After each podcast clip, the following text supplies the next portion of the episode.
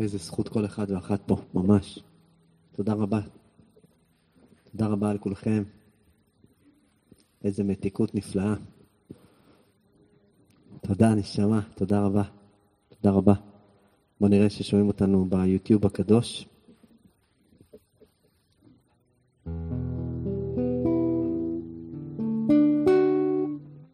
בואו נראה, בואו נראה. האם שומעים אותנו? אתם? תודה, תודה נשמה, השם ישמור אותך. יופי. איזה זכות, איזה זכות להיפגש בערב חורפי שכזה.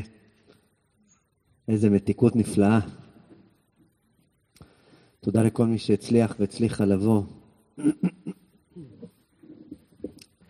ממש אה, מתיקות, וכיבינו את המזגן בגלל הרעש שהוא עושה, אז מחילה עם קצת אה, קריר. ננסה לחמם את הלבבות מה... מהלבבות. וטוב. תענוג גדול. אז גם אני רוצה להגיד תודה רבה לחברים ביוטיוב, על ה, באמת על התמיכות ועל האהבה ששולחים, גם על החברים פה ועל החברות פה וגם על החברים ביוטיוב. אז תודה רבה. באמת, זה לא מובן מאליו וזה מחזק וזה נותן מלא מלא מלא כוחות. אז זה ממש אה, מרגש. והשבוע ביום רביעי אנחנו מתחילים את הקורס הפלאי של שיר השירים, פלא גדול. איזה כיף ביום רביעי. מי שרוצה עוד להירשם, אז אה, זה קורה עכשיו. יש אה, בסרטון, בתיאור של הסרטון, יש את הקישור, אז מי שרוצה יכול להיכנס או לשלוח הודעת וואטסאפ להערה.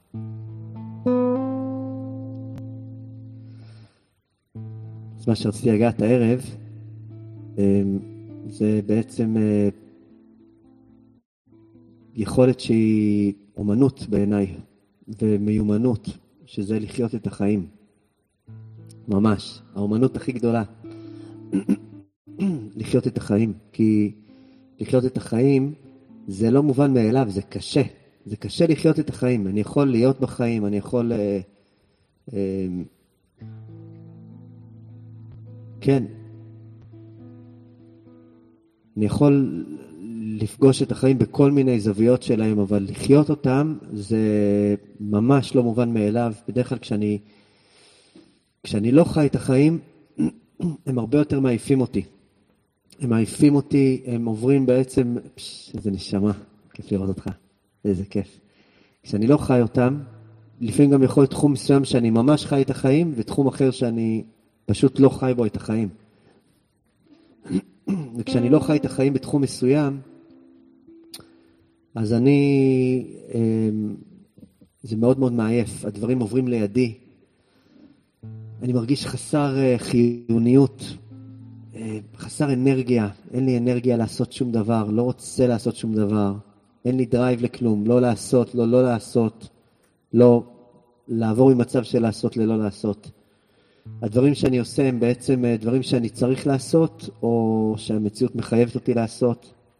אני עובר דירה כשבועטים לי בישבן, אני מוצא את עצמי ככה עובר כזה כמו איזה מתגלגל. ואין משהו פנימי שהוא נותן לי אמ, איזושהי מערכת פנימית שתאפשר לי אה, לחיות, להיות חי, לחיות את החיים. זה גם מרומז בפרשה הזאת, שעוד מעט קצת נדבר ממנה. וזאת מתנה גדולה, כשיש לי באיזשהו מימד בתוך החיים שלי אה, מקום שהצלחתי לפצח ולהעביר אותו ממקום שהוא לא חי למקום שהוא חי, זה מתנה הכי גדולה שיש.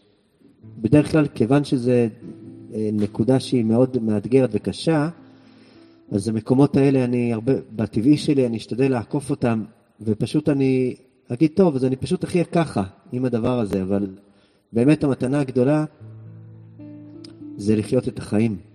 זה ממש מתנה גדולה. ואני צריך לעבור אה, איזשהו מסע, מסע פנימי, רגע, שנייה אחת, נשמע לי כמו איזה עד כזה.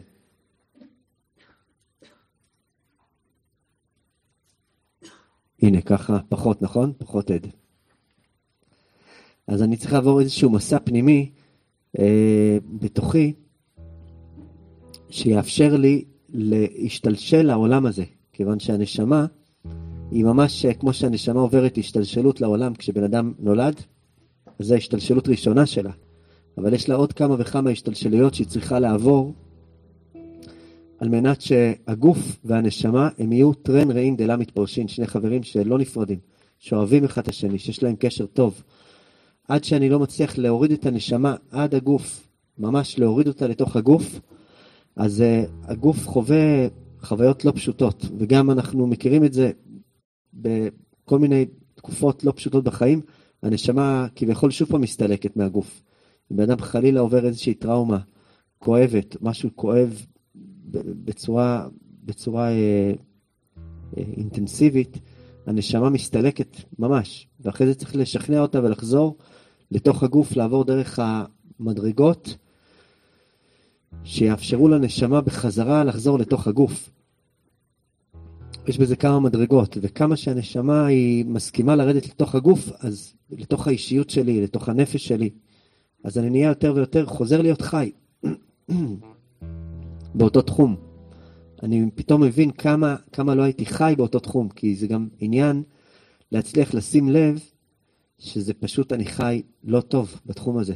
באיזשהו נושא מסוים, זה יכול להיות חברות, זה יכול להיות אה, זוגיות, זה יכול להיות פרנסה, זה יכול להיות פשוט הקשר שלי לעצמי. אה,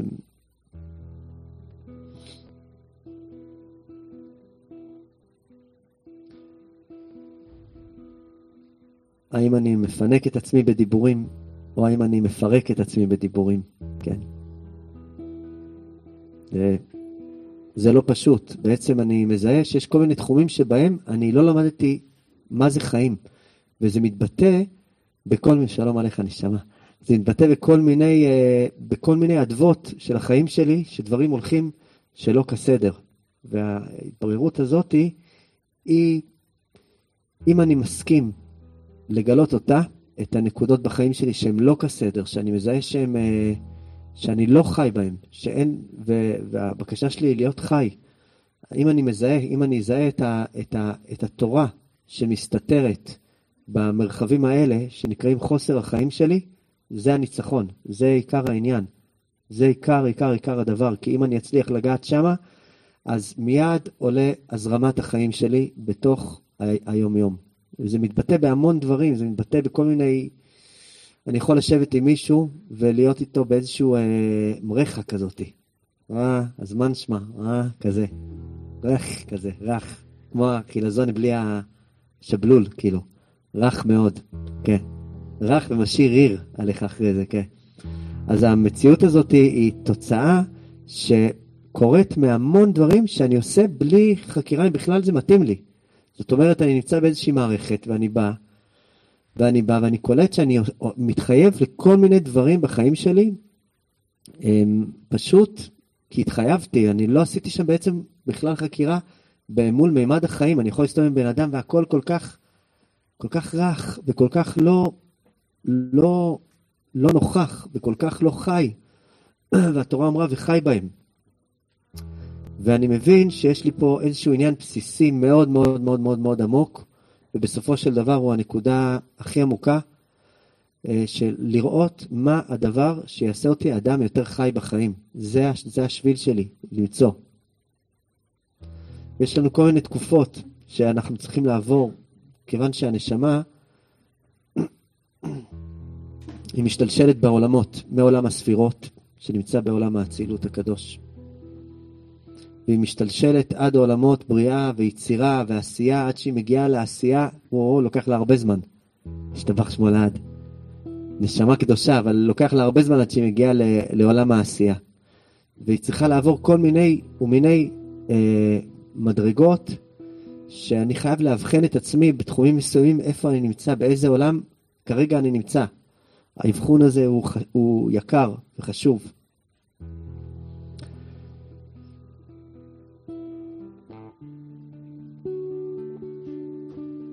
השלב הראשון הוא בריאה, זאת אומרת ריפוי. כשאני נמצא בעולם הבריאה, אני נמצא בעולם הריפוי, כיוון שבריאה זה מלשון ריפוי, בריאות. אני מבין שעכשיו אני בשנים של רפואה בתחום מסוים.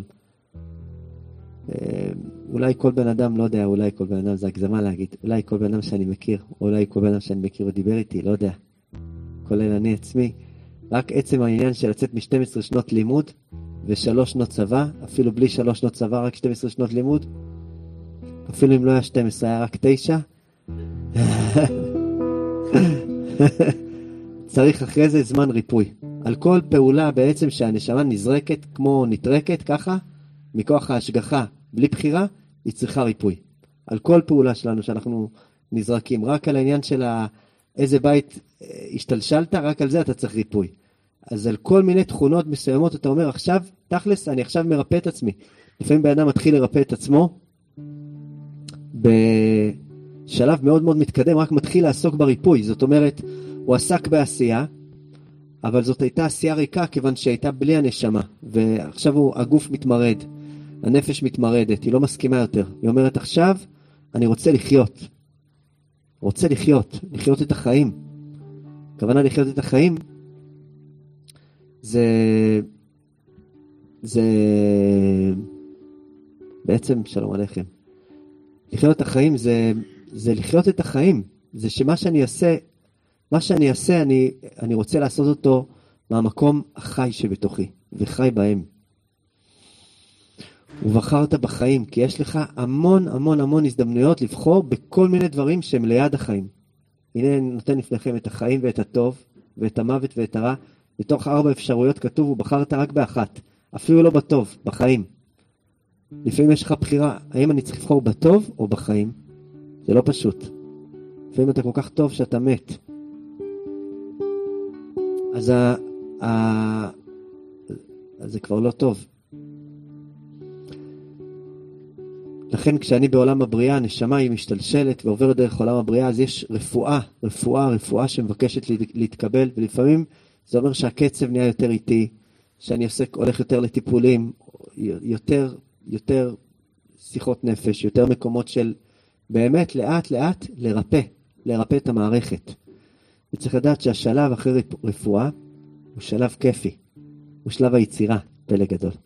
אחרי בריאה יש יצירה. ויצירה זה חלק מהריפוי. זאת אומרת, לפעמים אני מגיע בחלק מהריפוי ואני אומר, אוקיי, אני, אני כמה אני יכול כבר, די, כבר אין לי כוח יותר לרפא את עצמי, זה עלה לי על כל העצבים, כל הריפוי הזה. זה גם נהיה פתאום רך.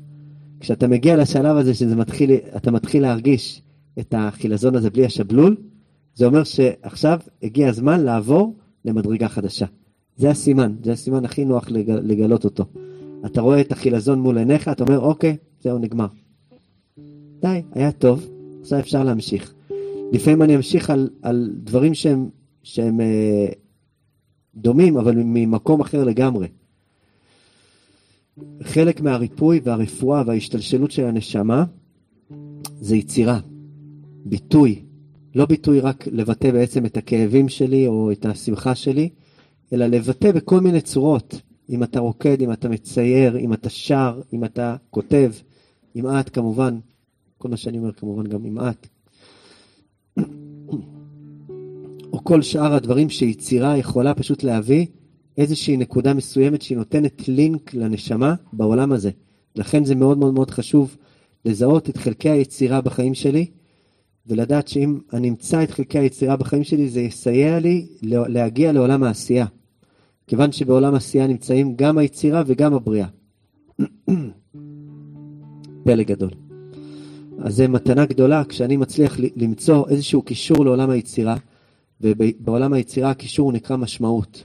משמעות זה לאו דווקא משהו עכשיו שאני צריך לבחור לכל החיים שלי מה אני הולך לעשות.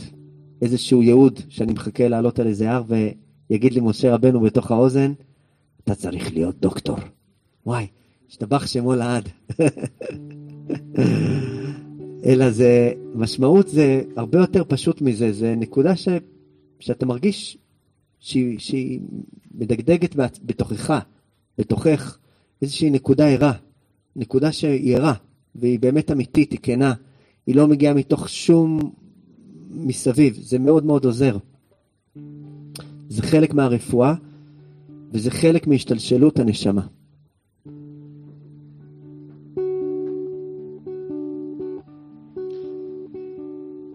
וכשאני מוצא קישור כזה, ואני מייקר אותו, ואני מבין שהקישור הזה הוא, הוא יקר, הוא יקר ואני לא מוותר עליו, זה עוזר לי להגיע לעולם עשייה. עולם העשייה זה לא רק doing, מה שנקרא, של, אה, אה, של, אה, של עבודה או של מלאכה. עולם העשייה זה קשור לכל המערכות יחסים שיש לי בחיים. כי הם כולם קשורים למעשיות, לסיפורים. הם כולם סיפורים קדמוניים. סיפורי מעשיות ושנים קדמוניות. הם כולם סיפורים קדמוניים שאני בעצם נפגש איתם ומנסה לפענח אותם, קשרים, קשרי קשרים, קשרים בזוגיות, קשרים בהורות, קשרים מול ההורים, קשרים מול חברים, קשרים מול, ה... מול כל מיני, זה בעצם, זה בעצם החיים. עכשיו, אם אני אקבל את התורה שנקראת תורת חיים, זה דבר ענק. זה דבר ענק. זה יוציא אותי מהזון המנותק, ובעצם שנמצא באיזשהו, באיזשהו מרחב שהוא אה, ליד, והוא רך, והוא מספר איזשהו סיפור שהוא משאיר אותי כל הזמן רך וליד. אני מחכה למשהו שיקרה. אני מחכה למשהו שיקרה, אני מחכה, לא יודע למה. מחכה לאיזה משהו שיקרה, שיפול עליי איזה, איזושהי ישועה, שבינתיים נותנת לי כביכול את, ה, את, ה, את המקום שלי ב, ב, במציאות שהיא באמת לא טובה לי, שאני קולט שתכלס זה ממש לא טוב לי. עכשיו, מה ההבדל בין ערות לשינה בעניין הזה? שכשאני בערות, אז אני, כשאני ער, אז תקופות שאני, אני גם מזהה על עצמי תקופות שאני ער, אמ, אז, או, או, או חלקים שלא נרדמו אצלי, אני יכול, אני בעצם, אני מזהה מאוד מהר, מאוד מהר את המקומות הרכים הלא נעימים האלה. יש רכות לא נעימה. יצאנו כמה וכמה פעמים להעביר בעצם ב, בלימוד על רכות, כמה זה דבר נפלא, אבל כל תכונה היא, כמה שהיא נפלאה, ככה היא גם לא נפלאה. זה היופי שבה. אז רכות, כמה שהיא נפלאה, היא גם, כשהיא לא בזמן, היא כל כך מעצבנת, היא כל כך בלתי נסבלת. היא ממסכת לי את זה שאני סובל, כמו הסבלנות, כמו מידת הסבלנות, שכמה שהיא יכולה להיות נפלאה כשהיא במקומה, היא גם בלתי, היא נוראית, מידת הסבלנות, כשהיא ממסכת לי את העיניים, את האוזניים, את ההקשבה, את הלב, לראות ולהגיד, אני לא מוכן, זה לא טוב לי, זה לא טוב לי, אני לא מוכן עוד דקה. צריך לעשות לעצמי משהו בתוך ההבנה, שדברים שאני מאמין בהם, אני יודע שהם יקרים לי, אני חייב לשים אותם במרכז של החיים שלי, ולא במאחורה של החיים. זאת אומרת, להפוך אותם לדחופים, פלא גדול, כן. כי הרבה פעמים דברים שהם חשובים לי, הם לא דחופים לי. הם חשובים לי ואני שם אותם בתוך הקצה של הקצה של הקצה של ה... אני, אני עדיין מסתדר עם זה כבר הרבה מאוד שנים בעצם, אני קולט שאני חי עם איזשהו שותף, שאנחנו כל פעם באיזשהו אה, רר כזה, יוצאים לסלון, רר. אה, ואני אומר, וואי, זה ממש חשוב לי שיהיה לי בית עם מרחב בטוח, אבל זה לא דחוף לי, אז אני כבר מצליח לחיות עם החשוב הזה כל כך הרבה שנים, ואני לא עוסק בזה, בסוגיה הזאת, ושם אותה כרגע במרכז. אם זה הדבר הכי חשוב לי, אז אני צריך לעסוק בזה היום. והעיסוק בזה, הוא בעצם מביא את הנשמה עד הנקודה. לכן זה נקרא ששת ימי המעשה, מלשון עיסוי, מסאז', פלא גדול, כן. ששת ימי המעשה זה נקודה שאני מחליט לעשות מסאז' לאותה נקודה, מכל הכיוונים. שזה ששת ימים, זה כל הכיוונים. ארבע כיוונים ולמעלה ולמטה. אני הולך לעשות לזה ששת ימי המעשה. אין מה לעשות. עד שיהיה הנקודה הפנימית שבת ויהי נפש. פלא גדול. ואני מבין שכרגע זה הדבר הכי חשוב בחיים שלי, זה בכלל לא עניין של הצלחה, של חוסר הצלחה, זה עניין שהוא לשם העניין.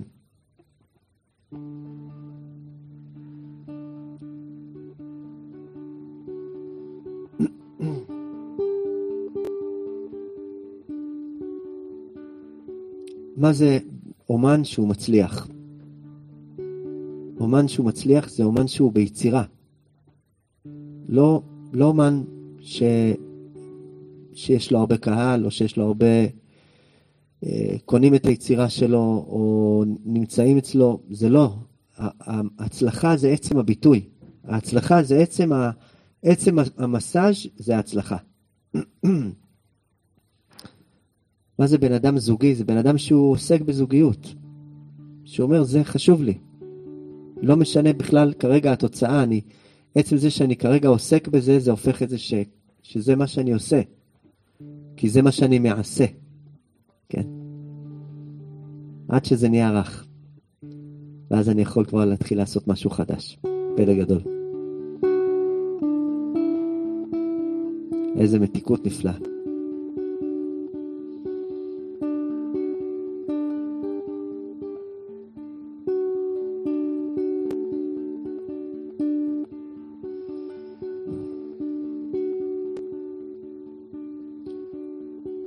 ולמה זה כל כך מורכב, התורה הזאת שנקראת תורת חיים? כי יש תורה שהיא לא תורת חיים, שהיא בעצם תורת תורה, שהיא בעצם האור של...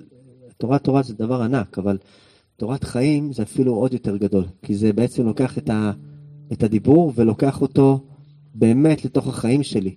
וזה רק אתה יכול לעשות לעצמך, רק את יכולה לעשות לעצמך. זאת אומרת, יש תורה שהיא פלא גדול, היא בעצם אה, נקראת תורת חסד. זו תורה שאני קיבלתי אותה בחסד. קיבלתי אותה עכשיו באיזה הערה, באיזה תפילה, באיזה שיעור, באיזה, באיזה טקס, קיבלתי תורת חסד. זה היה תענוג, היא חיבקה אותי, אני חיבקתי את התורה, ופתאום הרגשתי טוב עם עצמי. שמעתי, אנוכי השם אלוהיך, אשר הוצאתיך מארץ מצרים מבית עבדים, תורת חסד. אבל השאלה, אחרי זה אני בעצם מגיע לחיים שלי, ואני קולט, החיים שלי הם סמטוחה אחת רצינית ביותר. ותכלס, התורת חסד, יש שם איזשהו ניתוק שהיא לא עוזרת לי לתורת חיים. ואני, זה מתסכל, זאת חוויה מאוד מאוד מתסכלת. אמ, זו חוויה שיכולה להיות, כשאני פוגש אותה לראשונה, היא יכולה להיות ממש מאכזבת, כי כשאני מקבל תורת חסד, אני בטוח שזהו, נרפאתי. I'm cured, מה שנקרא. נרפאתי, זהו. אני אדם חדש. שמעתי אנוכי השם אלוהיך, אז אני מבין שזהו, אז נגמר הסיפור בעצם. הכל ברור. ויש אלוהים ויש אהבה, ורק בעצם צריך שאנחנו נאהב אחד את השני, אז הכל מסודר לי בראש. איזה יופי, איזה כיף זה. אני יוצא מהשיעור הזה שהייתי בו, הכל מסודר לי בראש, אני פוגש בן אדם בפלאפל, אני אומר לו את כל התורה, אני אומר לו, תקשיב, זה ממש פשוט, כאילו, זה פשוט עניין ממש פשוט. אני לא מבין איך אתה כל כך בחושך, אבל זה פשוט עניינים פשוטים, זה עניין שאתה צריך להיות ב... ואהבת לך כמוך, וצדקה, ותורה, וזה, ובכלל, אהבה עצמית גם כן, ובלי כעס, וזה ככה, ואז פשוט הכל טוב. הוא ככה מסכן, נתקע לו כל הפלאפל בתוך הגרון, כמו התמונה של הידועה של, עם, ה, עם המשקפיים, והוא אומר לך, אוקיי, אני צריך ללכת עכשיו, כי אין לי כוח לשמוע אנשים מעצבנים כמוך. לא ביקשתי שתחצה לי את הכביש, נשמה, מה נפלת עליי עם כל התורה שלך? זה כי קיבלתי תורת חסד, ואז פתאום אני קולט שהיא לא נותנת לי שירות בחיים. וזה, זה חוויה שהיא, היא, כשאני פוגש אותה לראשונה, או, או, אחרי, או אם שכחתי אז שוב פעם לראשונה, ואם שכחתי אז שוב פעם לראשונה, אני חוטף כאפה של אכזבה, אני בשוק שזה לא עזר לי. ואני מבין שהמסע שלי הוא לחפש עכשיו על הבסיס של התורת חסד, תורת חיים. והתורת חיים הזאתי, היא תדריך אותי איך אני לוקח את הדברים הרבה יותר קטן, הרבה יותר בענווה, הרבה יותר פשוט, הרבה, הרבה פחות לפי הספר, הרבה פחות הרמטי, הרבה פחות טהור, הרבה פחות סטרילי, וממש לא מסודר, כי זה בלגן אחד שלם. אבל אני מבין שיש לפעמים שינויים קטנים בתוך החיים, שאני מקבל מהם הדרכה שנקראת תורת חיים, וזה סוד גדול. וזה עיקר הסוד בעצם. לקחת את תורת חסד ולא להתייאש ממנה, לקחת את הגבהים שלי ולא להתייאש מהם, ולהבין שאם אני אצליח לקחת מעט מאוד מזה, שיסייע לי במסובכות שלי עם החיים, אז זה כבר נקרא תורת חיים. ומה שמיוחד בתורת חיים זה שבאמת אה, את השביל אל התורת חיים רק את יכולה למצוא בעצמך, רק אתה יכול למצוא בעצמך. כי הוא שביל נסתר. הוא נקרא שביל דקיק ונתיב לא ידעו עית. שביל דקיק שהוא נסתר, ולאט לאט להרחיב אותו, כי המקומות שבהם אה, הם, הם מבולגנים לי בחיים, זה מקומות שאם אני אסתכל עליהם על דרך משל, אני אראה שהם כאילו צומח שם כל מיני דשא, עשב, בר וכל מיני, אין שם שבילים. ואני לא יודע איך ללכת שם בתחום הזה, לא יודע, לא יודע. אז אני מתייאש, ואני אומר, אז כנראה משהו דפוק בי לחלוטין. לא, חס ושלום, חס ושלום. לא. אבל אתה צריך למצוא את השביל דקיק. כיוון ש... ונתיב לא ידעו עית, הכוונה גם מורה גדול לא יוכל לדעת את הנתיב הזה. גם אדם שמעוף הציפור ויש לו עין חדה מבחוץ לא יוכל, לא יוכל באמת, זה אתה, זה שביל דקיק מאוד. אתה רק תוכל לגלות אותו בעדינות, בסבלנות, בהתרגשות, ואפילו המורים הכי גדולים שלך לא יוכלו לגלות לך את הסוד הזה, כי זה סוד, שזה הסוד שאתה באת לגלות לעולם. פלא גדול. זה עמוק מאוד. וזה אה, זה הסוד של פרשת משפטים. משפטים זה נקרא תורת חיים. כיוון שאנחנו מבקשים ותוציא לאור משפטנו, שמשפטים שלנו יצאו לאור, יתגלו. הדיבורים שלי, הדיבורים שלך, הדיבורים שלך. זה דורש בעצם הדיבורים של פרשת משפטים הם דורשים הרבה מאוד כנות, הרבה מאוד כנות, זה מאוד מבלבל, כי יש לנו כל מיני מיסוכים לכנות, יש מיסוכים לכנות, למשל, יש מושג שנקרא קדושה, זה אחלה דבר, קדושה, פלא גדול. אבל יש שפה של קדושה, לפעמים השפה של הקדושה היא מבלבלת אותי, ואדם מדבר איתי בשפה של קדושה, ועושה דברים ממש לא קדושים, אני מבולבל לגמרי. אני אומר, וואו, וואו, זה מבלבל אותי, בן אדם מדבר איתי בשפת הקודש, במילים יפות, אבל, אבל, אבל זה לא קדוש בעצם, אז זה מבלבל. לכן יש כל מיני דברים שמבלבלים וממסכים לי את היכולת לראות אה, פשוט, דוך, את הדבר, צלול. כיוון שכמה שאני מבקש את הדבר עצמו, את עצם הדבר, ולא את המסביב, אז אני פחות אוכל את השקר, שזה בעצם השפה מבחוץ. הסיבובים שמסבבים אותי מבחוץ. אני פחות אמ, אעצר על זה, ואני אכנוס פנימה. למדנו על הדגל מחנה אפרים שהוא מביא על הפסוק, אמ, על, ה, על קבלת התורה שהייתה בשבוע שעבר, פרשת יתרו. כל העם רואים את הקולות ואת הלפידים. זה הוא מביא ש, שמעט מאוד הצליחו לשמוע את הדיבור אנוכי השם אלוהיך אשר הוצאתיך מארץ מצרים. הרוב, הוא אומר, ראו את הקולות ואת הלפידים. כן, נעצרו שמה. וואו, איזה קולות, איזה לפידים, יואו, איזה דבר זה. ו, ומעט מאוד הצליחו לשמוע, הביא את זה בשם הזוהר, מעט מאוד הצליחו לשמוע את הדיבור אנוכי השם אלוהיך. ומה זה גרם? זה גרם לזה שהם התרחקו מהר סיני אחורה כתוב שכשהם שמעו את הדיבור אנוכי השם אלוהיך, אז הם עפו אחורה.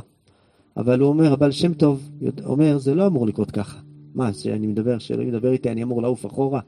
אני אמור, אמור לעוף קדימה. אני אמור להתקרב. איך זה יכול לקרות? כי תדמית יוצרת דיסטנס מיותר. כי כשאני מסתכל עדיין ככה, אני מבין שעדיין העיניים שלי, יש להם כיסוי, הן עדיין נמשכות לגללי השור, מה שנקרא באנגלית. הן עדיין נמשכות לגללי השור. עדיין זה עושה לי את זה אש ולפידים וקולות. זה עדיין, זה מבלבל אותי. לא יודע, אני רואה בן אדם מגיע עם קולות ולפידים, אני אומר, יואו, חבל על הזמן.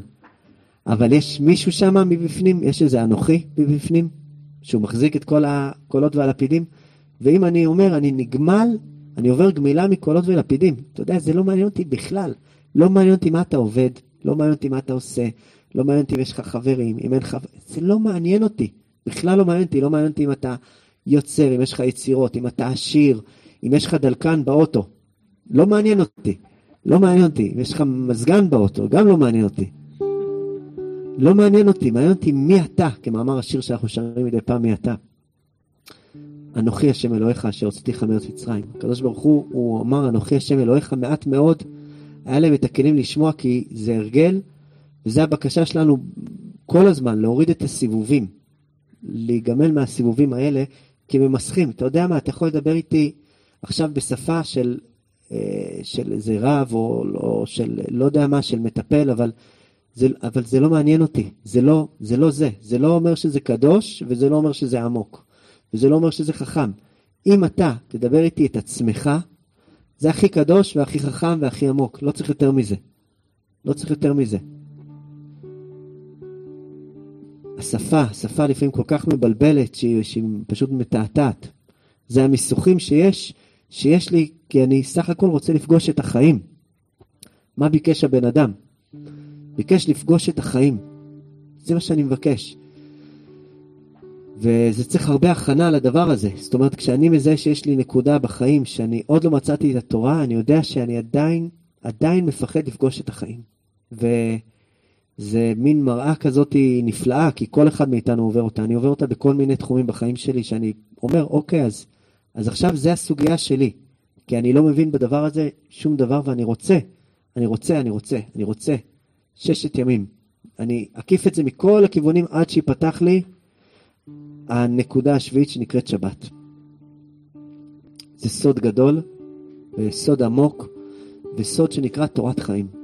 זה ההבדל בין תורת חסד שהתקבלה בהר סיני בקבלת התורה. תורת חסד, כולם קיבלו את האנוכי השם אלוקיך. אבל, אבל פתאום אני רואה שזה שאמרו לי אנוכי השם אלוקיך, זה, זה מדהים, אבל זה לא מספיק. לכן אני גם לא מסופק, אני אומר, אה, הקדוש ברוך הוא אומר, אנוכי השם אלוקיך, אני אגיד לו, ריבונו של עולם, יש מצב אתה עושה לי סדנה על זה? מה הכוונה סדנה על זה? כאילו, איך, איך אני מעביר את זה לגוף? לא יהיה לך אלוהים אחרים על פניי. כן.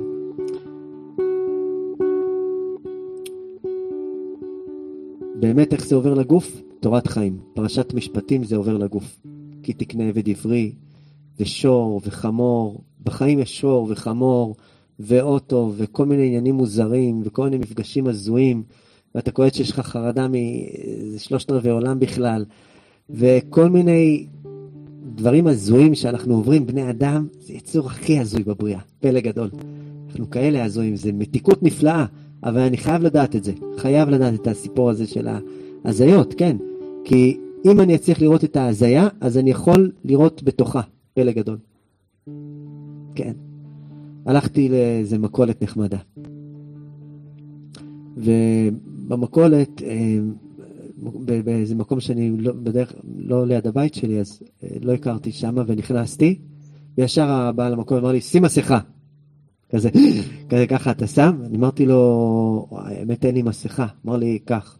אמר לי, תודה רבה אדוני, שמשמור אותך נשמה. שמתי את המסכה. ושמתי את המסכה, ובהיתי, כי לפעמים אני צולל לאיזה נקודות, זה קצת לא נעים. אבל אז נכנסתי לאיזה בעייה. זה קורה לי לפעמים הדבר הזה, זה לא נעים. קרה לי לפני כמה זמן שפשוט... אה, איזה קרוב משפחה פשוט אה, התחיל לדפוק לי בתוך השמשה של האוטו, כשישבתי שם.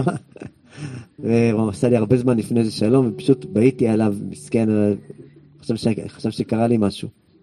נכנסתי למצב כזה.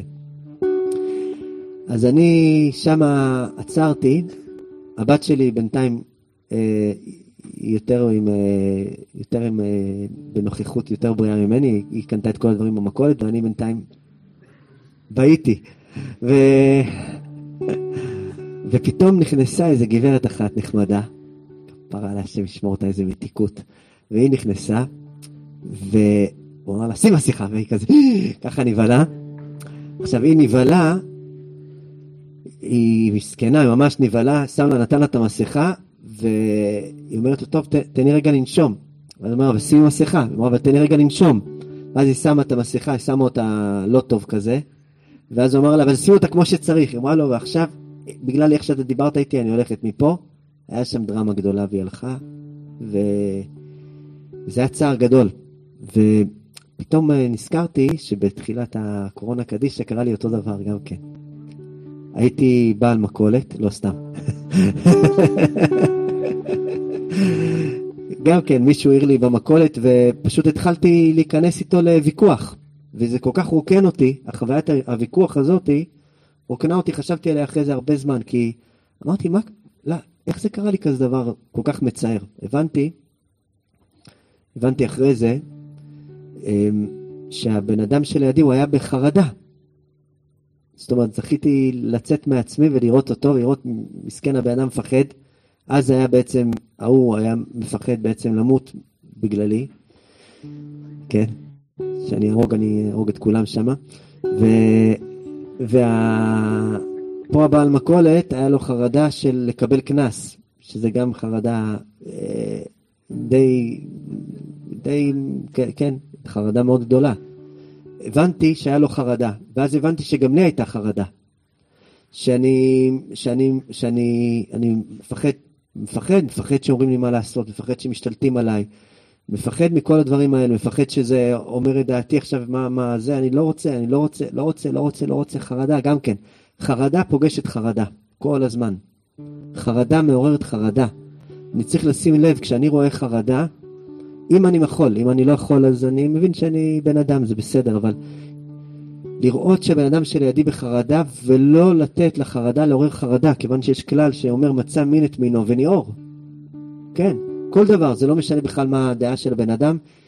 הדעה של הבן אדם יכולה לבוא אה, עם חרדה ובלי חרדה, זה בכלל לא משנה. אבל הנקודה היא שכשאני מצליח להבין ש... שלום עליכם. כשאני מצליח להבין שהבן אדם שלידי בחרדה, בזכות מה שהיה לי אז בתחילת הקורונה קדישא, ששמרתי את זה, אמרתי פעם הבאה שיקרה לי כבר אני אהיה מוכן. ולכן כשהוא קפץ עליי בעל המכולת, אז מיד אמרתי לו, בטח, סליחה, אתה צודק, בטח.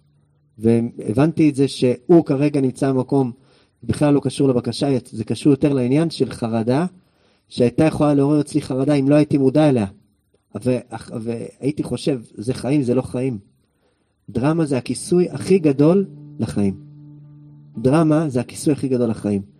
יש דרמה אמיתית שקורית בחיים לפעמים, לא יודע, יש לא מספיק, לא, לא חסר דרמות אמיתיות, אבל כמה דרמות הן קורות בלי שקרתה דרמה, פלא גדול. זה, זה כיסוי לחיים. לעשות ממשהו שהוא לא דרמה, דרמה, וואלה, תכלס, מה ביקש ממני הבן אדם? ביקש שאני אעזור לו שלא ייתנו לו קנס. מה ביקש ממני הבן אדם? ביקש איזה... מה אני ביקשתי? אם אנחנו בעצם מבינים ככה, אז הכל סבבה. כולנו בני אדם, כולנו אנשים טובים, הכל בסדר. הכל בסדר, אני מוריד את מפלס החרדה, ואני חוזר לחיות, אני מצליח לראות את המצב. והדברים לא יצאו מתוך הציר שנקרא אנוכי. הם לא התבלגנו לכיוון השלילי שנקרא קולות ולפידים, וההר השן, אתה יודע מה? זה בכלל לא מעניין אותי שההר יהיה השן, ולא מעניין אותי הקולות, ולא מעניין אותי הפידים, מעניין אותי רק, רק אתה מעניין אותי. רק אנוכי מעניין אותי. כל השאר, זה בא, נפלא, אבל זה לא, אני לא צריך את זה. וזה אותו גמילה. זה נשמע כמו שני דברים שונים, אבל זה אותו גמילה. זה אותו גמילה. זה מאותו דבר, כי אני לא רוצה, לא רוצה חיים כאלה, שאני אהיה כל הזמן אכול כאפות של דרמה, כי זה לא מביא אותי לידי ריפוי, וזה לא מביא אותי לידי יצירה, ולא מביא אותי לידי עשייה. וכשאני קצת, קצת, אה, קצת מתרגל את הדבר הזה, קצת לסלק ממני שכבות כאלה, זה, זה מרגש מאוד. זה מרגש. זה נקרא שזכיתי לתורת חיים.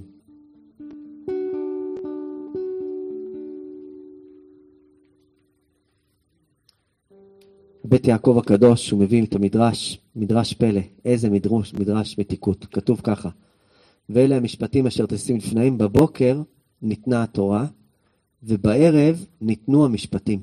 פלא גדול. בבוקר זה פרשת יתרו, בערב התקבל פרשת משפטים.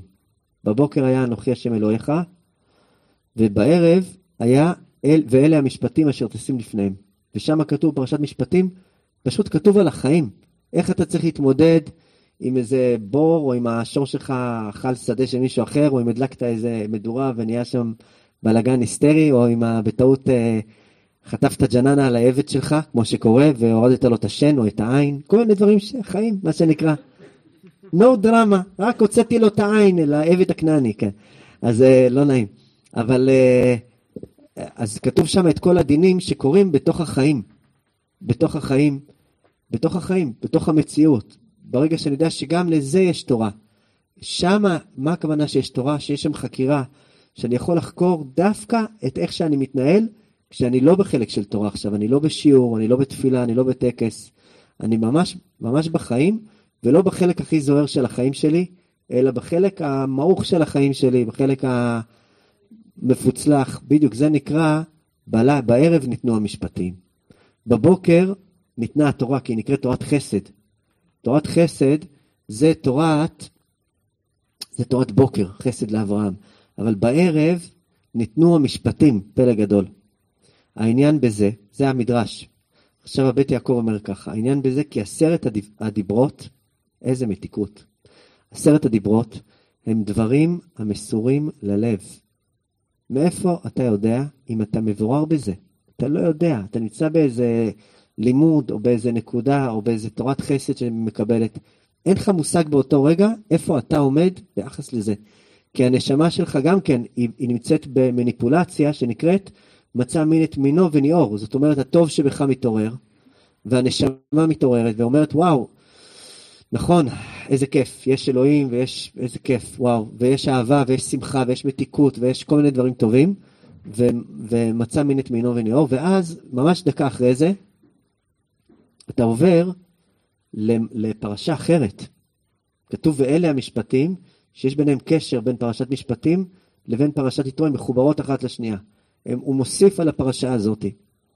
ועל זה רומז, זו הפרשה, שהשם יתברך נתן לישראל משפטים, שחייב בנזקי קנייניו, אם יזיקו לחברו.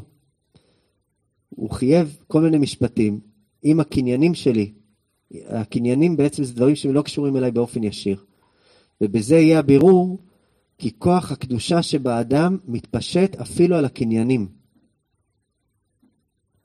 כי אם האדם מבורר, ככל שהאדם מבורר, ככל שאני בעצם מצליח לברר את עצמי מול החיים, אז הקדושה, במובן העמוק שלה, הכוונה הנוכחות שלך, האישיות שלך, האישיות שלך, מתפשט גם על הקניינים, שלא יצא מהם נזק והפסד.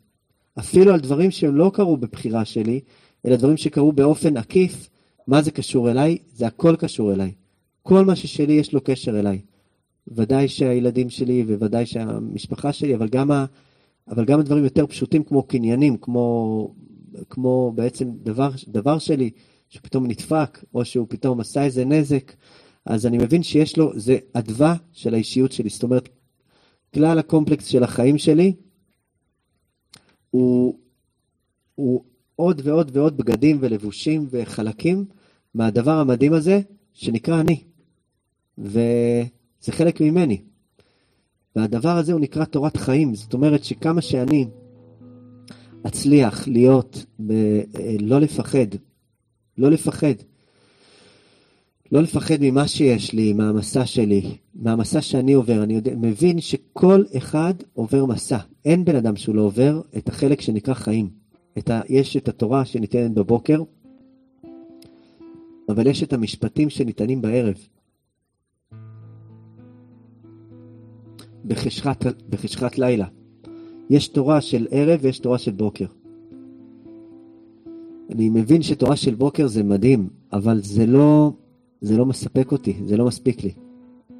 אני רוצה להוריד את זה לגוף. הסדנה הכי גדולה שיש, סדנת גוף נפש הכי גדולה שיש, זה החיים.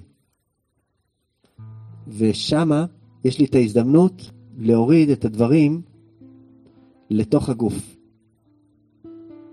וזה דבר ענק. זאת אומרת, כשאני מוריד עוד ועוד חלקים לתוך הגוף שלי, לתוך החיים שלי, אני, אני, אני בעצם נמצא במציאות לא נעימה, הסיפור, הנרטיב שאני אספר לעצמי זה שזה בגלל משהו, שהוא לא אני. זאת אומרת, בגלל הבן אדם שלידי, יש לי הרבה סיבות. גם יש לי כמה חברים שמחזקים אותי והם אומרים, אתה צודק. אה, טוב, טוב שיש חברים, מה שנקרא. והם גם ייתנו לי עוד עצות נפלאות איך להיות עוד יותר נעל בית, מה שנקרא. אבל, אבל באמת יכול להיות שאני צודק, אבל זה בכלל לא משנה, אני סובל. אם אני אמיתי עם עצמי, זה לא מעניין אותי אם אני צודק או לא צודק, זה, זה, לא, זה לא השיח בכלל בעולם העשייה. השיח הוא הרבה יותר עמוק, האם אני סובל או לא סובל, ווואלה, אני סובל. אני סובל, אני סובל אש, אני סובל, לא טוב לי, לא טוב לי. עכשיו, אם אני אגיד את זה ככה, וברור ואמיתי בתחום הזה, אני אבין שאני צריך משהו אחר, אני מבין שזה לא חייב להיות ככה. אני אוכל להיות שם בעיסוי מסוים, בעבודה פנימית, בתפילה, בחקירה, ולגשת לדבר קצת שונה, קצת שונה, לראות איך אני בעצם, וזה כבר, וזה כבר נקרא, ואלה המשפטים אשר תשים לפניהם, פלא גדול. לפניהם הכוונה מול, מול העיניים. יש את הדברים שאני מקבל אותם ב, ב, בצורה מסוימת, ויש את הדברים שאני... יש את הדברים שאני מקבל אותם ב... שזה מול העיניים שלי כל הזמן. ואני לא בעניין של להיות יותר בסדר או פחות בסדר, אני פשוט בעניין שלא לסבול כל כך, אני כבר לא יכול לסבול. לא רוצה לסבול בתחום הזה. ההבנה הזאת היא הבנה מכוננת, כי צריך לדעת שאין לך אדם שאין לו שביל. לכל אחד מאיתנו יש שביל, אבל זה לא בהכרח השביל הברור. יש שבילים ברורים, בחיים יש דברים ברורים, שבילים ברורים, זה כיף. אבל יש מקומות שבהם אתה צריך לעבור, את צריכה לעבור דרך שביל דקיק, ונתיב לא ידעו עית, שאף מורה מלמעלה ואף אין ציפור לא יוכל לסייע לך עכשיו בזה. זה לפניך. זה לפניך. שלך לפניך, עכשיו זה ככה, כך, זה שלך, זה לפניך. תעשה עם זה, תעשה עם זה את ההבנה שלך. זה לא משנה עכשיו, זה לא עכשיו פה איזשהו, אה, איזשהו עניין של משחק של בסדר ולא בסדר, זה עניין של הרבה יותר פשוט מזה, זה עניין של איך, איך אני בעצם הופך את החיים שלי ליותר טובים בתחום הזה, כי כרגע בתחום הזה הם לא טובים. ו, ואני מבין שהגישה שלי הרכה פה היא גם לא לטובתי. הגישה הסובלת היא גם לא לטובתי, כי היא, היא לא באמת סובלת. היא, היא פשוט נהיית יותר ויותר מטושטשת ומוחלשת, והנקודה הנפלאה שאני מצליח ל... להיות טוטאלי בתחום הזה, אמ, מכל הכיוונים, זה ייתן לי הדרכה נפלאה ועצות חדשות מעשיות מאוד. שמע. פלא גדול.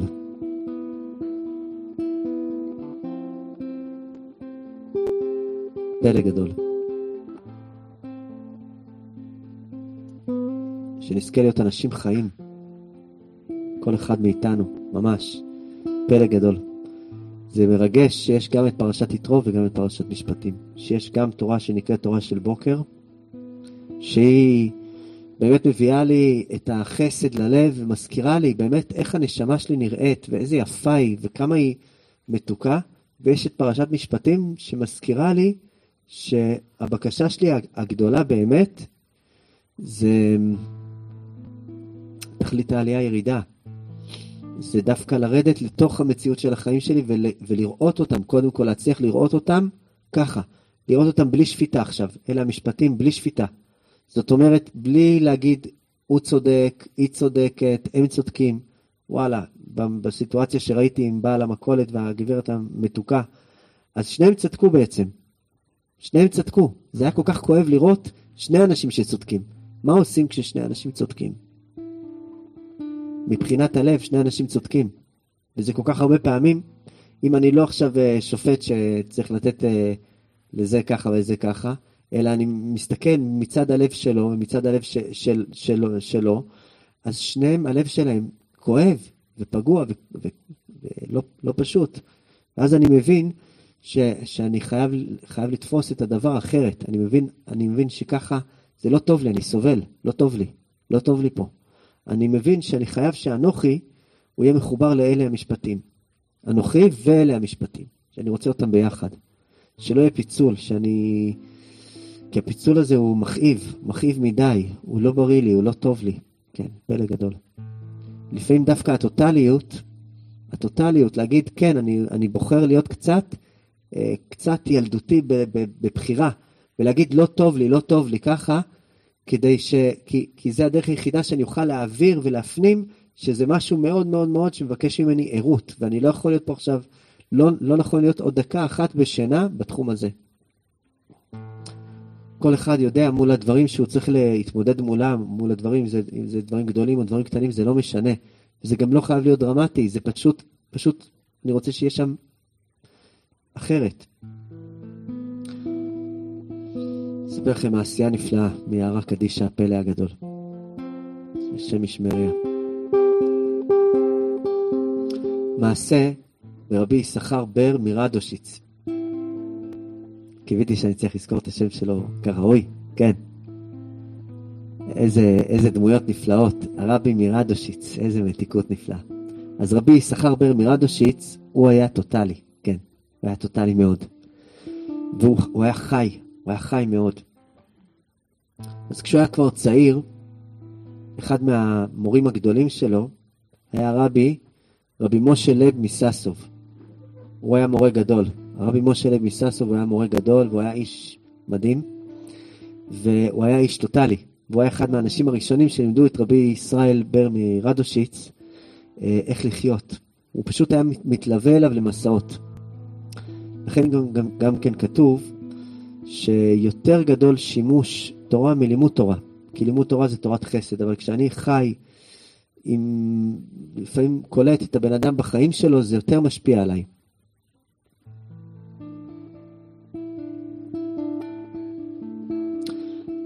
אז כשהם היו ביחד, היו, הוא היה צעיר, הוא היה בן, ממש, ממש צעיר, הוא היה בן עשר, או אולי קצת יותר, והם הלכו, רבי משה לב מססוב, הרבה ממה שהוא היה עוסק היה אה, פדיון שבויים. לשחרר אנשים מבית המאסר וממקומות אה, סגורים. צריך לדעת שגם אנחנו היום, כשכל אחד משחרר איזשהו חלק בנפש, זה נקרא גם כן פדיון שבויים. ואפשר לכוון על זה ממש, שזה פדיון נפש. אז אה, הם, הם היו ביחד בספינה, ו... והיה שם סערה נורא נורא נורא גדולה, וכל המלאכים נכנסו לפאניקה וממש לפחד אימים. ויששכר הקטן הסתכל על רבי משה לייב, המורה שלו, איך הוא מגיב, והוא קולט אותו עומד שם בתוך הסערה, יוצא לתורן ומרים את הידיים ואומר לו, אם אתה רוצה שאני אבוא, אני אבוא. והתחיל לרקוד ריקוד של חתונה. כן. הוא הבין שככה רבי משה לב נראה כשהוא עומד על האדג', כשהוא נמצא בקצה, כשהוא מבין שזה הסוף. ואז קרה איזה עניין, והפסיקה הסערה, ברגע אחד. כנראה כל כך התרגשו מה... מה... מההתמסרות הזאת לרגע שהייתה, ואמרו, הטוטליות הזאת היא בקשה לחיים, וירדו חיים לעולם. אחרי זה הם הגיעו, ירדו מהספינה וירדו לפדות את השבויים, אבל היה שם איזשהו מלך שהיה צריך לעבור את השומרים, והשומרים לא נתנו לאף אחד להיכנס, מי שאין לו תעודה לא נכנס. כן.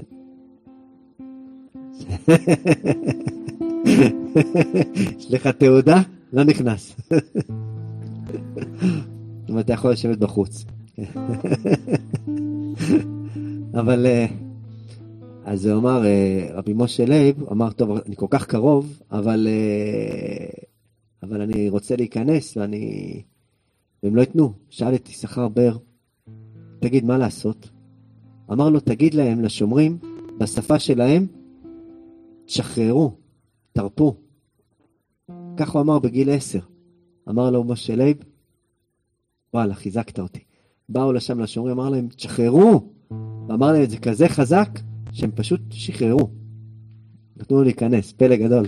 הוא היה כל כך בטוח בזה, אמר להם, תשחררו, והם כנראה כל כך נבהלו, והם פשוט שחררו. ואז מרוב התרגשות, הוא בא אל השר או אל המלך שהחזיק את כל האסורים, ניגש אליו, והוא קלט שזה פועל הקטע הזה של התשחררו, ניגש אליו, אמר לו, תשחרר, תשחרר, והוא כל כך נבהל ממנו שהוא פשוט שחרר את כל השבויים שהיו שם, אסורים כמה וכמה חודשים, פלא גדול. שנזכה כולנו, שיצא מאיתנו דיבורים כאלה שהם עושים איזה פעולה. פלא גדול. וככה היה עם רבי יששכר בר, ש... ש... הוא הלך עם העצות האלה של רבי משה לייב, והוא הבין שהבקשה שלו הגדולה זה לחיות ולהיות שמה. הוא שימש 120 צדיקים, וליווה 120 צדיקים, כל צדיק בשביל לקבל ממנו את המתנה שלו ואת העניין שלו. פלא גדול, כל מיני, החוזה מלובלין והיהודי הקדוש, והרבי מאפתא, וכל מיני אנשים נפלאים ומיוחדים, כדי לקבל מכל אחד את המתנה שלו, כי הוא הבין שזה העניין שלו, הוא הולך להיות חי, פלא גדול. והיה לו עניין מיוחד עם הקידוש, כשהיה מקדש בליל שבת. מספרים שאחד מהתלמידים שלו ידע לחקות אותו בול, את הקידוש שלו, פלא גדול. הוא היה מחקה אותו כל כך טוב, עד שאם היו שומעים אותו מבחוץ, היו חושבים שזה הרבי מרדושיץ בעצמו. הוא כל כך היה מחקה אותו טוב, עם התנועות שלו, ועם הקול שלו, ועם ה... עם כל הסלסולים שלו, וכל התנועות שלו. ו... פעם אחת הוא הגיע לרבי מרדושיץ, לרבו, ואמר לו, שמע, אה, עכשיו אה, בעצם אה, אני שמעתי עליך שאתה מחקה אותי. אז הוא מתחיל כזה להתגרד. אה, כן? כן, יש משהו כזה, נכון? יש משהו כזה. אז הוא אמר לו, שמעתי שאתה עושה קידוש ממש בחיקוי מופלא שלי. כן, יש מצב, כן. יכול להיות שזה קורה. אז הוא אמר לו, אתה מוכן לעשות את החיקוי שלך לידי? אז הוא כזה מסמיק, הוא אמר לו, תשמע, לא נעים לי, רבנו, אני... אני, לא נעים לי מכל הדבר הזה. אמר לו, לא, אני ממש רוצה, וזה אמר לו, טוב, זה לא, זה לא פוגע בך ככה, אתה לא חושב שאני מסתלבט עליך. הוא אומר לו, לא, גם אם אתה מסתלבט עליי, זה בסדר, אני רוצה לראות את זה. אומר לו, טוב, אני אעשה את זה. הוא מתחיל לעשות את הקידוש, ממש לפי התנועות, ולפי התזוזות, ולפי הניגון, ולפי, ה... ולפי הכל, עד שהוא מגיע לחלק אחד בקידוש, שהוא התחיל להגיד אותו רגיל, ואז הוא סיים את הקידוש רגיל. לא יודע אם זה היה בליל שבת והוא ממש עשה את הקידוש, או שזה היה ביום רגיל והוא דילג שם על כל מיני חלקים. אבל היה את החלק הזה שהוא הגיע אליו, ופשוט קרא אותו רגיל כזה, וכזה כזה, בואו, כזה, סיים אותו. אומר לו, קודם כל, וואו, מדהים. וגם רציתי לשאול אותך, למה, למה כשהגעת ל... לנקודה הזאתי, פתאום אתה קראת את זה רגיל ופשוט. אמר לו, שמע רבנו, את הכל אני יכול לחכות ממך, אבל לא את החלק שאתה מוסר את הנפש שלך עד הקצה שלה. שם אני פשוט לא יכול להגיע לשם. פשוט קורא את זה רגיל. פלא גדול. יש, יש דברים שאי אפשר לחכות, כי אתה צריך למצוא אותם בתוכך. פלא גדול. הנקודה הזאת היא קצת נוגעת בקצוות, היא מאוד מפחידה. אבל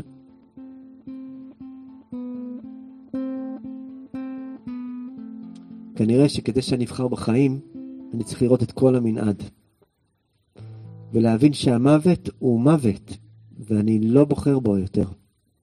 המוות הוא מסתתר, לפעמים הוא יכול להיות בבחירות מאוד מאוד מאוד מאוד שגרתיות, ולפעמים לא, אבל הוא מסתתר. הוא מסתתר, וכשאני, וכשאני מכוון ומכוות לזהות אותו, אז אני, אני מזהה אותו ממרחק, ו, ו, ואז מיד החיים שלי נהיים יותר ויותר חיים. שנזכה שהרכוש שלנו ילך בעקבותינו, ונזכה שאנחנו נלך גם כן בעקבותינו, שנהיה מחוברים לחלק שנקרא אנוכי, לחלק הפנימי, שתורת חסד ותורת חיים יהיו תורה אחת. ויהי ערב ויהי בוקר, יום אחד, שהמקומות החשוכים, הכואבים, המורכבים, שכל אחד נמצא, כי כל אחד יש לו איזשהו תפקיד בתיקונים של השכינה, לא יחלישו אותנו וייאשו אותנו עד כדי מיאוס באותו נושא, או פשוט אה, הדחקה של אותו נושא, אלא שאני אמצא שם את השביל הדקיק שלי, את הדיבור הישיר שהקדוש ברוך הוא לוחש לי בתוך האוזן.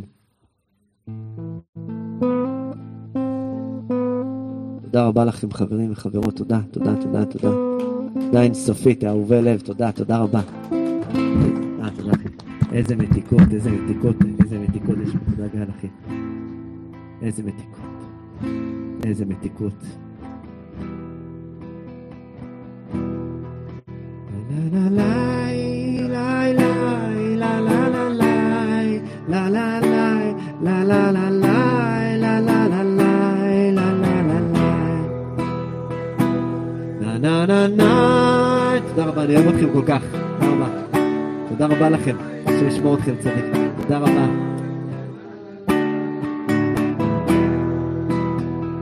לילה לילה.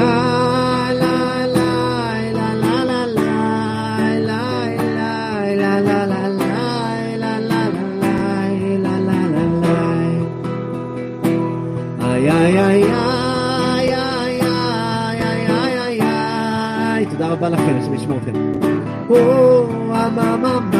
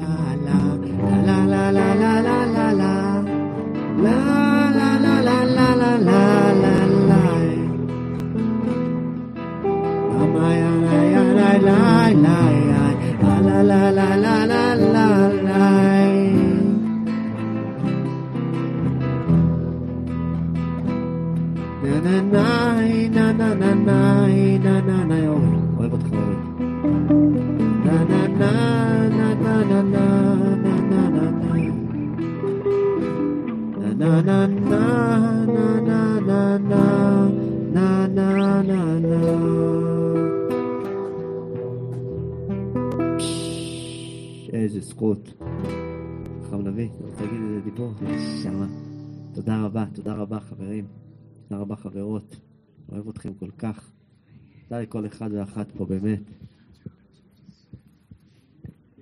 אה, נשמה שלי. תודה רבה, אחי. אה, טוב, יעקב, רק להגיד לך תודה רבה רבה רבה, ושאנחנו אה, אוהבים אותך. ממש, תודה עליך. ואיזה זכות, וש... שנזכה להפוך את התורות המופלאות אה, לתפילה.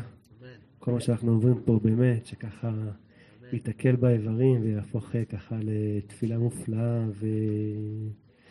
ותודה רבה על התורה שאתה, תורת החסד, ושאתה מלווה אותנו ככה כל אחד ואחת במסע שלו, שאלה אה, לגילוי של... אה, של תורת חיים, תורת חיים שלו, אז אנחנו ממש, שתדע שאנחנו מעריכים את זה, ושנזכה ככה לגלות מתישהו את, הפרדס מאחורי כל המילים שלך, כל הרבדים המופלאים. תודה רבה, רב יעקב.